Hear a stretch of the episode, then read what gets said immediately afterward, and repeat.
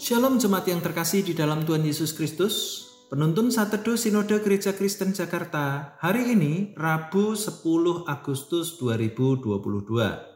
Meramal hari depan.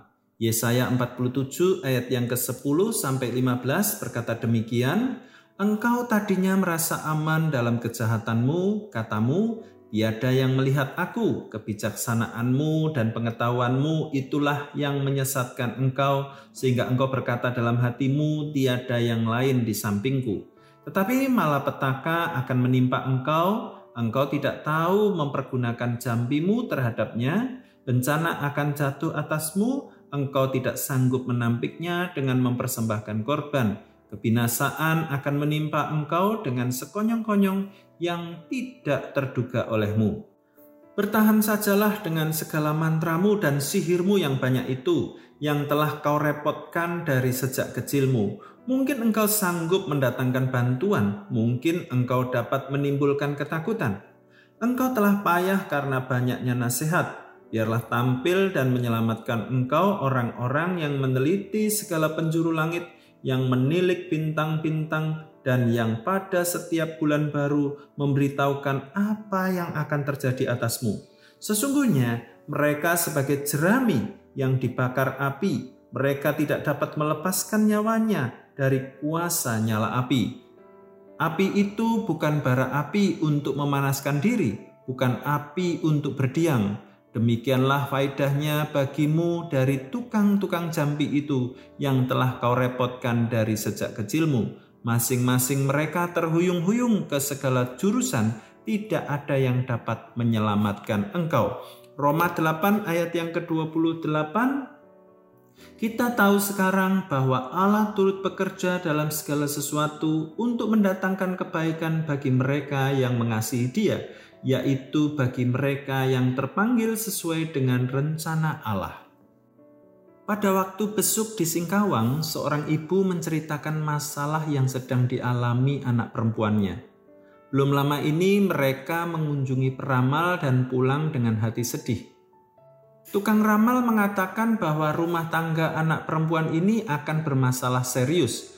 Jika diteruskan, maka rumah tangganya akan memakan korban. Jika bukan nyawa suami, maka nyawanya sendiri yang akan menjadi korban. Mereka sangat takut dan bingung. Kunjungan ke tukang ramal bukan meringankan masalah, malahan memperberat masalah rumah tangga mereka. Nas renungan hari ini berbicara tentang jatuhnya kerajaan Babel. Sebelumnya Babel dipakai Tuhan untuk menghukum umat Israel yang suka memberontak. Namun saat menghukum Israel, mereka telah bertindak berlebihan dan tidak menaruh belas kasihan pada umat Israel. Mereka menjadi sombong dengan segala kekuasaan yang dimiliki. Karena itu Tuhan berbalik mengasihani umatnya dan akan menghukum Babel. Tuhan menantang penguasa Babel yang mengandalkan ilmu perbintangan atau astrologi.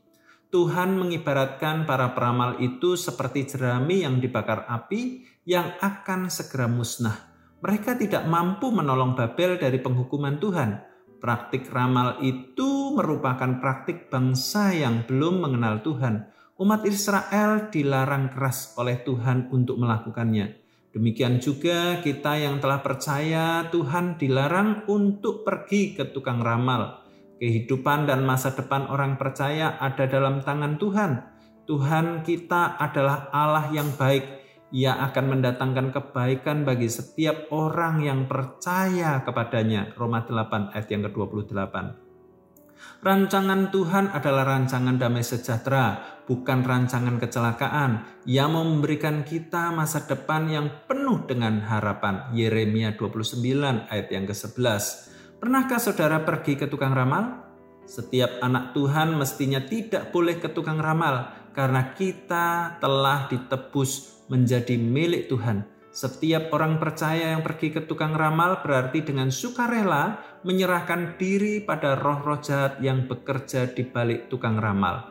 Dengan demikian, roh jahat berhak ikut campur menentukan nasib dan masa depan orang itu. Perbuatan ini sangat bodoh Jemaat yang pergi ke tukang ramal tadi, akhirnya saya bimbing supaya tidak percaya pada tukang ramal. Ia harus percaya pada Tuhan saja. Syukurlah mereka mau berubah dan kembali pada kebenaran firman Tuhan. Percayalah pada Tuhan yang menguasai hari esok, bukan percaya pada tukang ramal. Selamat beraktivitas, Tuhan Yesus memberkati.